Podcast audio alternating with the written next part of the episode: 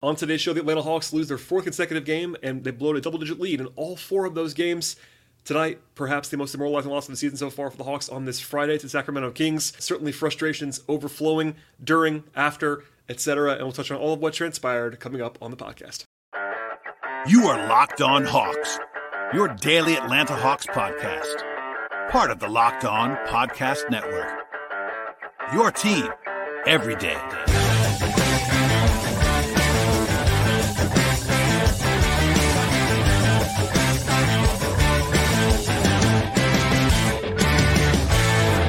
Hello, friends. Welcome to episode 1620 of the Locked On Hawks podcast. I am your host, Brad Rowland, coming to you deep into the night on a Friday into Saturday. And today's show is brought to you by the folks at PrizePicks, the easiest, most exciting way to play daily fantasy sports. And the place to go is prizepicks.com slash locked on NBA. Use promo code locked on NBA for a first deposit match up to $100 with PrizePicks.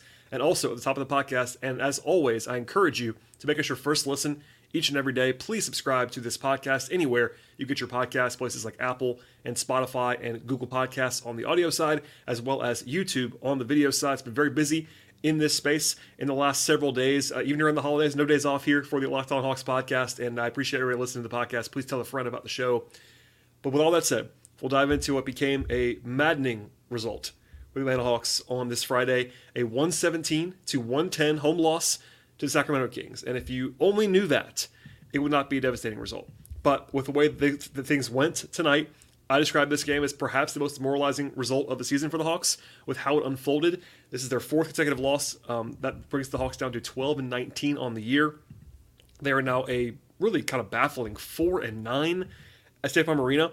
8 and 10 on the road, totally fine. 4 9 on the road, 4 9, sorry, 4 9 at home, not totally fine at this point in time. And the way it unfolded, uh, if you happen to miss this game, I know it's a holiday for some folks and people are traveling, all that stuff, but the Hawks led this game 31 to 8 to begin the contest, up 23 points in the first quarter. They sort of wavered a little bit in the middle of the first half, but were up by 18 at halftime and, and pretty much total control. But then came a pretty disastrous offensive performance in particular. And yes, I said offensive performance because usually this team's defense is the problem. Tonight it was the offense in the second half. 39 points after halftime. They couldn't make a shot. They had a five minute drought without scoring a point at the end of this game.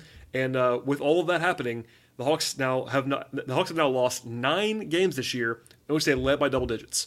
That is the second most in the entire NBA. And it's hard to sustain success when you cannot hold a lead. And the Hawks have still continued to lose all their close games, and they've blown leads again, including, including this four-game losing streak. They have they've held a double-digit lead in the second half of all four games. It is very hard almost to even pull that off. And the Hawks now have done it in four straight games. So we'll get into kind of the big picture of this one, and then we'll sort of dive into the details. But certainly some uh, some sour moves going on at State Farm Arena tonight, and certainly with uh, with good reason, I would say. The Hawks were narrow underdogs in this game, actually, according to our friends at FanDuel before the game started. They were one and a half point underdogs in this game, but yet another game what I would describe as kind of a coin flip game. Yes, technically underdogs, but certainly not a huge underdog. Um, playing uh, the Hawks did have their uh, Uh, some injury issues in this game, as they kind of always have always have this year. I would say the Kings were fully healthy. The Hawks were still playing without DeAndre Hunter, etc. But all excuses out the window there. I would say, and I said it before, but I'll say it again now. Kind of go into it in more depth.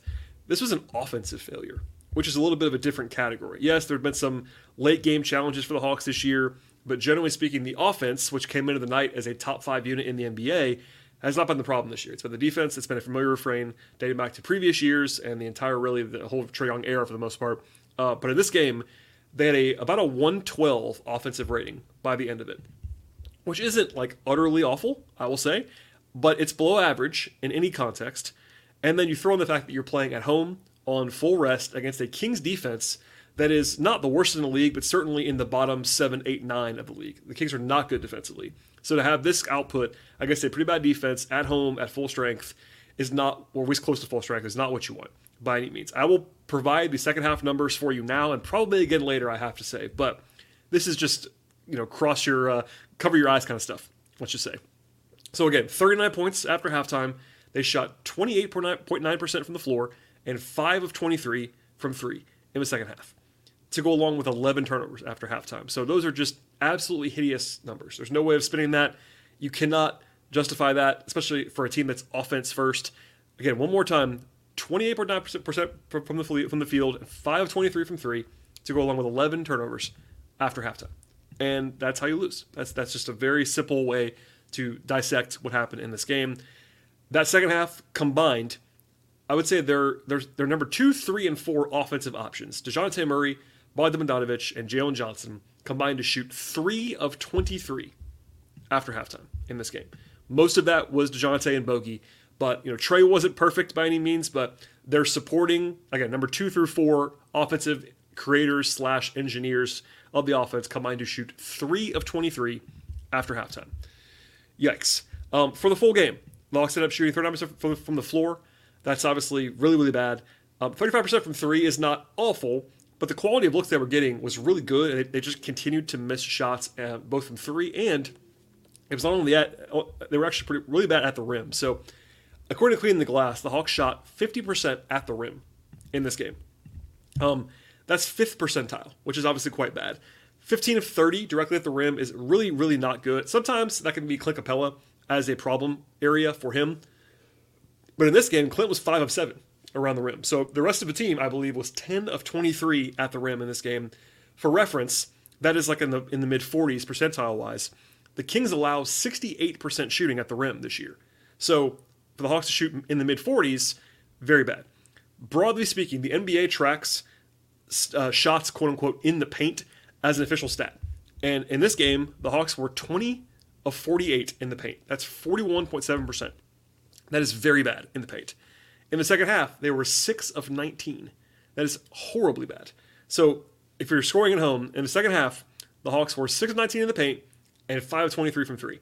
And you were going to lose when that happens. The Hawks actually won the free throw battle in this game. They won the rebounding battle in this game.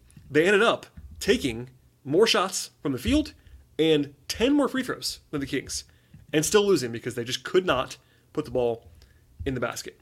Um, it's going to sound crazy. Defensively, the Hawks did enough to win, and it's kind of the way that I would put it. Were they great defensively? No, they were not. They had about a 118 defensive rating in this game. That's about what the Kings average on offense, and they're a pretty good offensive team, so no shame in that number at all. In the second half, it was worse to be sure. And the Kings did get hot. They made 50% of their three point shots in the second half. But the Hawks did a pretty good job keeping them off the, off the free throw line in this game. 15 attempts for the Kings. They did a great job on the defensive glass in this game. Um, only a few second chance points for Sacramento in the entire game. The number one swing on the stat sheet, and if you use your eyes in this game, was the shooting. And the Kings shot 52% from the floor and 38% from three in this game compared to what the Hawks did. That was, uh, let's just say, night and day on this night. So We'll get into it more often, but I, I said it before, and I'll say it again now. The Hawks have now blown a second half lead of at least 10 points in all four of these losses. During that four game losing streak, the Hawks have a net rating. And by the way, if you don't know what net rating is, that means um, points, basically the, the point differential per 100 possessions. So the Hawks have a minus 28.8 net rating in the second half of the last four games. That's even worse than even worse than this is they're minus 33.3 in the fourth quarter. So that means the Hawks are being outscored by 33 points per 100 possessions in the fourth quarter. That is unbelievably bad. So, yes, there's variance. Yes, that I'm the first one to say, and I'll say it again now, I'll probably say it again later. There's a little bit of uh, unfortunate luck and unfortunate variance going against the Hawks in these situations. I am a firm believer in that. At the same time, it did feel like the Hawks tensed up in the fourth quarter to me. And I'm not someone that sort of decides that willy nilly. Um, I think the Hawks are starting to get in their heads a little bit about these fourth quarters and these second half blown leads because, look, it, it felt like the shot quality got worse. And yeah, in the fourth quarter, there were some good looks that, that, that just didn't fall, but from good and from good shooters. But Clint Capela after the game talked pretty eloquently about like they don't really know what's going on. It's more like you know they have to yell at each other, something like that. It's it's a little bit of variance. It's a little bit of bad execution. You know, Quin always points to execution, and I think he's right on some level. But man, the Hawks scored 39 points and a half tonight against the Sacramento Kings. And again, the Kings are bad defensively. It was a this is uh, sort of the what's the high point or the low point, however you want however you want to put that, of the struggles for the Hawks in the last really the whole month of December. It's been kind of a nightmare for the Hawks. Part of that being Jalen Johnson being out. Of course, he's back now in this game and had some moments, uh, certainly of flashes in this one. But the, the bench was bad. The fourth quarter was just an atrocity, and really the whole second half. Again, 39 points on that kind of shooting, and we'll get into all of what transpired here. But uh, I just want to wrap up the first segment of the podcast by just saying it's dire, and I think the vibes are bad. Um, the season's not over by any means. There's 51 games to go for the Hawks, and if you look at their underlying metrics, they're better than this.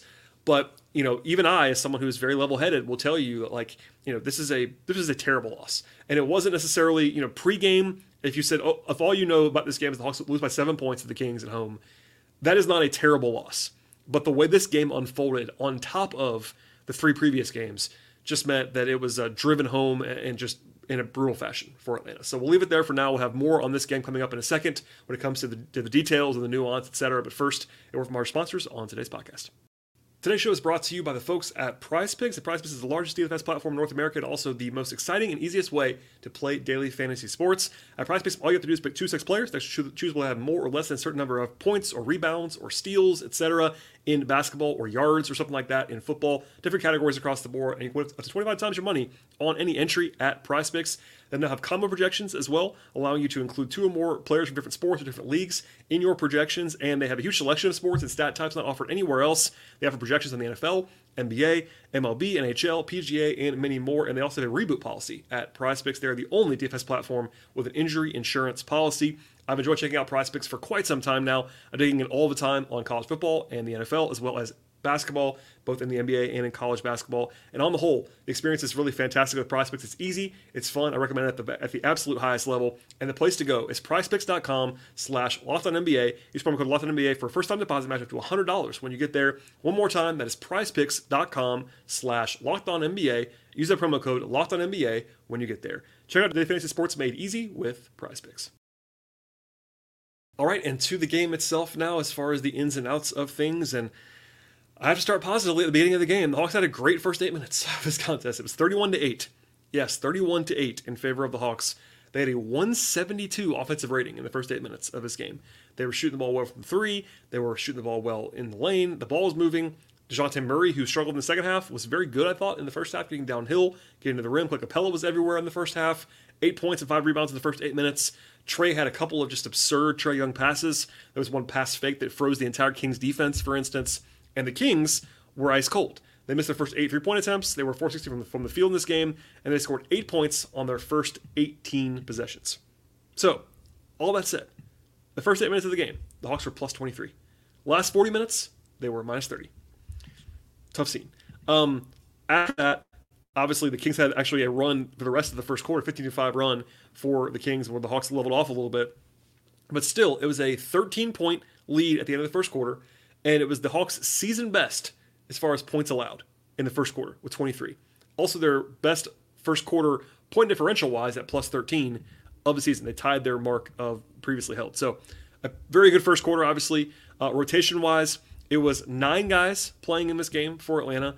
Um, I was surprised by the ninth. So it was a Kong bogey, as you would expect, and then Garrison Matthews as sort of the eighth man. Patty Mills was the ninth guy that played. Actually played more than Garrison in this game. I was confused by that. We'll come back to it later on. But um, that was what kind of what happened there. For those asking about AJ Griffin, I was not at all surprised to not see AJ tonight. Um, nor was I bothered by that. I understand that uh, I've I have called and I probably will call again for AJ to play more minutes. But given that he only had one practice, but he's been gone for several weeks at this point in time, I was not expecting to see AJ in the lineup tonight, and so no, no surprise there. But hopefully, in a couple weeks, we'll see him. Notably, Wes Matthews did not play, and usually he's been playing in every game. So keep that in mind. Maybe a little bit of a tweak there on the edge of the rotation. But in the second quarter, the Hawks sort of wavered a little bit. There were the lead was down to five as the Kings bench got going with Blake, with Malik Monk and Trey Lyles. They made seven of their next 10 threes after their cold start. Did Sacramento. But Dejounte, who again was bad after halftime in the first half, made a couple big shots Uh, a couple big threes, and I thought he was very good on the whole before halftime. The Hawks had a nice run at the end of the half to go up by 18 at the break. I thought Jalen Johnson struggled in the first quarter and a half. He made a comment about that on Twitter, and then he had a heck of a close to the first half. He was probably the biggest reason why the Hawks got into the got into the break up by 18 points. And look, as bad as the first, sorry, as bad as the second half was, the first half was really good. They had a 145 offensive rating. They were really flowing. They were 10 of 20 from three in the first half. They got to the line 17 times. They had four turnovers. They had 16 second chance points. The numbers were great in the first in the first half. And honestly, if you watch them, they played really well before halftime. And of course, that is now long gone after what happened in the second half. So the third quarter has been a problem a lot this year. It's been their worst quarter. Um, they have a minus 6.6 net rating coming into the night in the third quarter. And of course, that got worse tonight um, as the Hawks were uh, kind of bombed. Um, as far as obviously the fourth quarter will get all the attention because the Hawks lost the game eventually in the fourth. But in by the way, including tonight, now I just updated this on my notes. They have a minus eight net rating in the third quarter. Brutal. Um, out of the locker room, they scored seven points in the first six minutes. The lead was down to seven as a result of that. The Kings did have a couple turnovers in the middle of the quarter. Um, and Quin drew up a nice play, I thought, coming out of a timeout to get Jalen a dunk off of, uh, sorry, get Jalen a pass to Okongwu for a dunk. Um, but basically, the Kings got hot a little bit. They made th- three threes in a row late in the, fir- in the third quarter, and the 18 point lead was down to five or so. They scored 20 points in the quarter, and ironically, they made one three. They were one of nine from three in the third quarter, and it was probably their worst attempt of the entire quarter. Saddiq Bey, who has been pretty cold from three point range recently, had to kind of heave one from the corner. He was contested at the shot clock buzzer, and he made it. And the Hawks probably missed five open threes in the third quarter, and that was the only one they made. Kind of ironic and kind of a foreshadowing event, I would say. So in the fourth quarter, De'Aaron Fox got going a little bit against Patty Mills at times. I thought Patty was okay defensively at times, but really was kind of not in that stretch against against De'Aaron Fox. And the Hawks did have one more run in them. It was an 8-0 run early in the third, sorry, early in the fourth quarter to go by 11 points with eight and a half minutes to go. Bogey finally made a three. Uh, Trae hit a corner three, and that was kind of where all the shots stopped falling after that.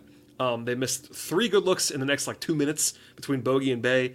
After a timeout, Dejounte missed a mid-range shot, then a turnover, and then De'Aaron Fox hit back-to-back threes, and the lead was officially gone. So the Hawks trailed for the first time in the entire game at the six-minute mark of the fourth quarter.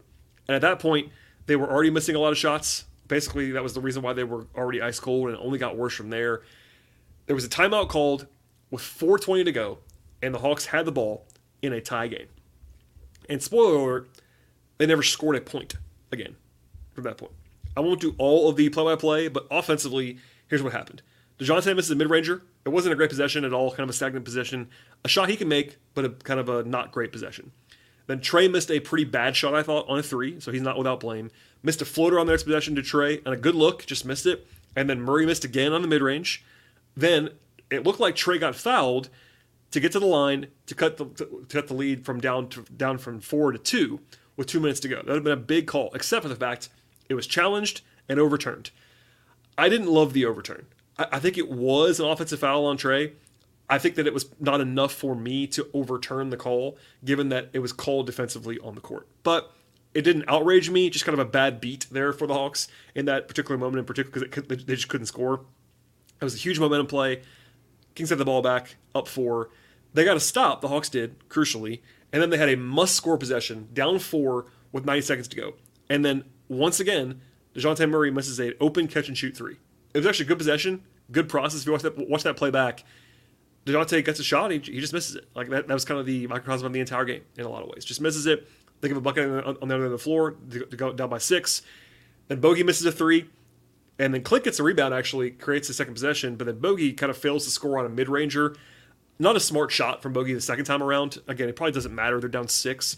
But what you don't want to have there down six is a forced mid range two. And that's what happened. So, oh man, uh, it was brutal. Uh, the Hawks did not score a point in the last 445 of the game. That stands on its own. They had eight consecutive empty possessions at the end of the game.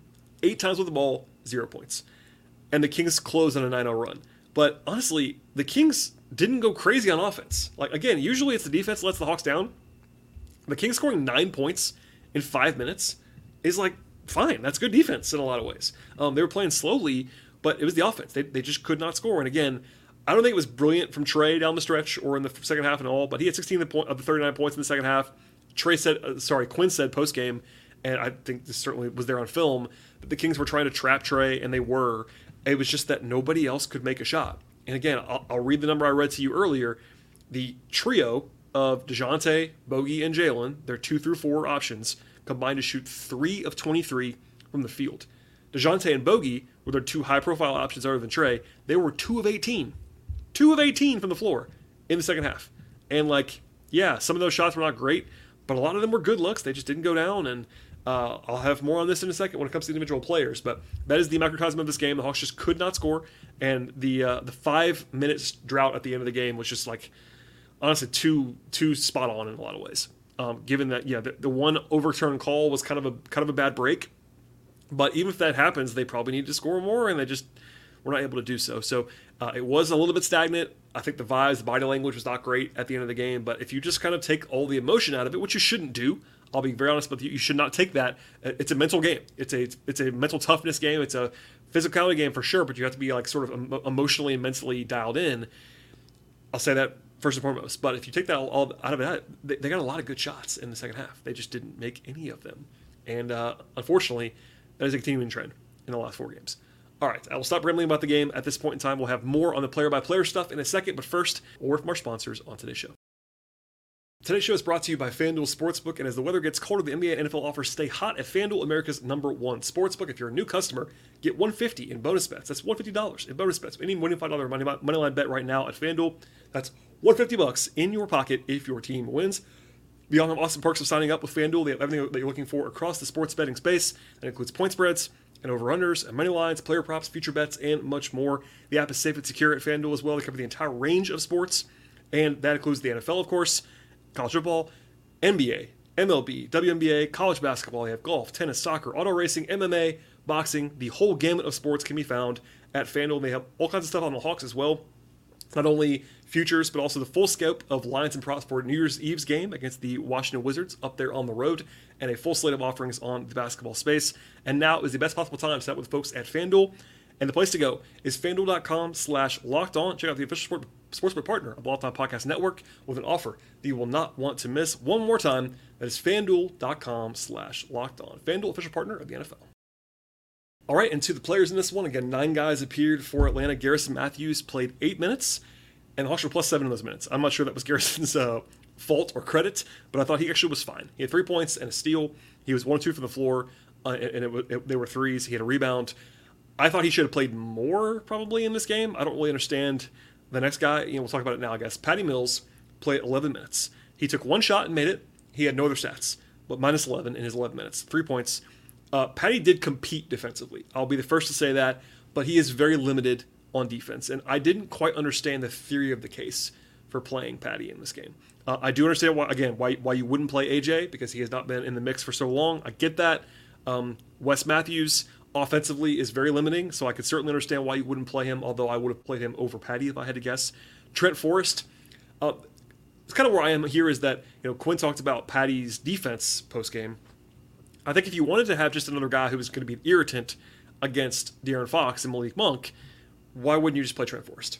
Uh, and I'm not saying Trent Forrest is a better basketball player than Patty Mills, but for what they used Patty to do, I would have used Trent Forrest because really the only thing that Patty is better at on the basketball court than Trent Forrest is creating offense. As far as like his, his, obviously he's a better shooter and a better ball handler in some ways, but they didn't really ask Patty to do that. They asked Patty to kind of stand in the corner on offense and then play like on ball defense. And I don't really understand the theory of the case there. So they could have played Garrison those minutes. They could have played Trent Forrest those minutes. They could have done something else. But I didn't really understand the theory of it. I'm not even saying that Patty was awful because he wasn't.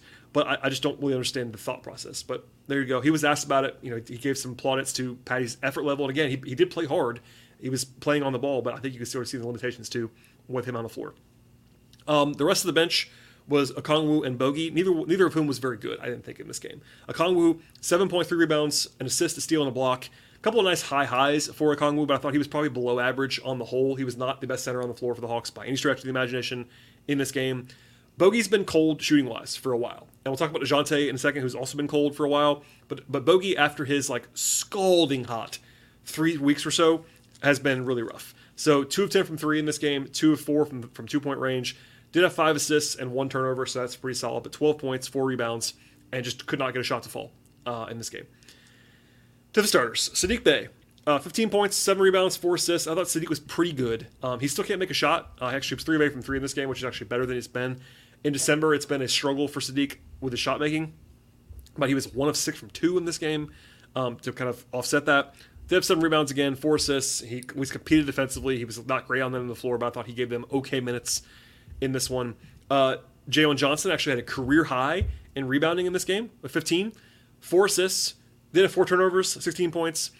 I don't think Jalen was particularly good. He had a great stretch at the end of the first half, a couple nice flashes. And look, I, I gave him a lot of leeway. He's been out for a long time. He's still a very young player, so I'm not worried at all about Jalen. And obviously, they need him to be on the floor. He was still effective at times in this one, and defensively, they have to kind of lean on him quite a bit now with Hunter out of the lineup. But he was not efficient. Um, he was th- sorry four of eight on twos, which is fine, but one of four from three, and uh, had four turnovers. So a little bit just you know hit and miss. Not an awful game, but not a great game either for Jalen, other than the rebounding, which is of course very important in itself. Capela, I thought was good in this one. 12 points, 12 rebounds, um, two blocks, a steal, and three assists. I thought Clint was very, very good. Honestly, he didn't play as much as he probably could have in this one. They did try the Okongwu Capela lineup for a few minutes in this game, which is more than they did on Tuesday. I would probably still do it a little bit more. But in this game against Sacramento, at least I understand why they wouldn't, because Sacramento does end up playing a lot of shooting. It kind of makes it tough on those guys. But um, I thought it was at least reasonable. And I thought Capela gave them good minutes, especially in the first half. Um, and then the backcourt. So Dejounte, tail of two halves. Um, honestly, I said it before, I thought he was actually very, very good in the first half of this game. He was getting to the rim. And that's always a telltale sign for me with Dejounte is if he's getting all the way to the rim, getting downhill with his drives, he's so much better. But in this game, he stopped doing that. So it's a little bit. I have to assign a little bit of variance to this. I'm not. There's no way it's this stark as far as like true talent level, but these are the first half, second half splits this year for Dejounte Murray. In the first half, he's shooting 48.6% from the field and 45.1% from three. Obviously, that three point range number is well above what he actually is. Dejounte is a pretty good shooter. He's not that. Second half, 42% from the field and 30.1% from three. So a massive, massive, massive downturn shooting wise, first half, second half. Again, I think it's I don't think it's like a true talent thing. It's just kind of what's happened. And and by the way, in December he's shooting 19% from three in the second half. That includes tonight. So it's it's been a theme. He's not been alone, by the way. I, am trying desperately to not single out Dejounte because Bogey's been the same thing. And by the way, this this is the last four games. So the last four games, aka the losing streak the combination of Bogey and Murray in the second half, which is when those games have been lost, the two of them combined for 20 of 71 from the floor, that's 28%, and 7 of 40 from three. And look, Trae is the engine of everything in Atlanta. He's their best player. He's the sun, moon, stars. If Bogey and Dejounte do that, there's nothing Trae can do. There's nothing anybody can do because Bogey and Dejounte are their number two and three options on offense. If they shoot like that, the Hawks are going to lose. And that is what's happening in the last four games. It's not just that, that's a huge piece of it. So it's not just Dejounte, but I thought Dejounte was like outwardly bad in the second half. Bogey was not very good either, but Dejounte I thought was kind of notably worse. And it was uh, 18 points in the game, 7, 7 20 from the floor, but 3 of 12 on twos. And a lot of those were like those tough mid rangers that he can, he can make them, but not the best process in the world. Um, a positive stat, probably the only one in this game, is that Trae and Bogey now have the two longest streaks in the entire NBA of making two threes or more in every game. Bogey has the franchise record with 24 in a row, but Trae made two more threes in this game. He actually has 19 straight games with, with at least two threes. I thought Trae was pretty okay. He wasn't his best. 24 points, 9 assists, 4 steals for Trae, actually pretty active there, and 4 of 8 from 2, 3 of 10 from 3, got the line 7 times, made all 7. So he was like not super efficient, but was actually okay. In the second half, he again had 16 points after halftime. He was the only guy that really did much of anything offensively after halftime. And yeah, he wasn't his best. He took one bad shot late. He missed a floater that he could have made in the in the last four minutes. Like I'm not saying Trae was blameless because he wasn't, but I think on the you know usually when the offense bogs down, people kind of point to Trae because Trae's the guy, and I get all that. It, a lot of it falls on him a lot because good or bad, it's going to fall on Trae.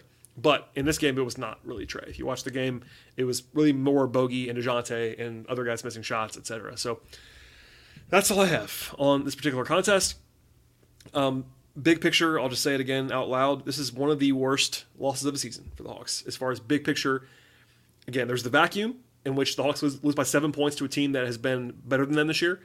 Uh, yes, at home, but like that's not disastrous. But when you factor everything in, up 23 early in the first quarter, up 18 and a half, up double digits in the, in the fourth quarter, to have all that happen and then to have this kind of collapse at home on a Friday in front of a lively crowd, etc., and to get booed. I mean, they got booed, and rightly so.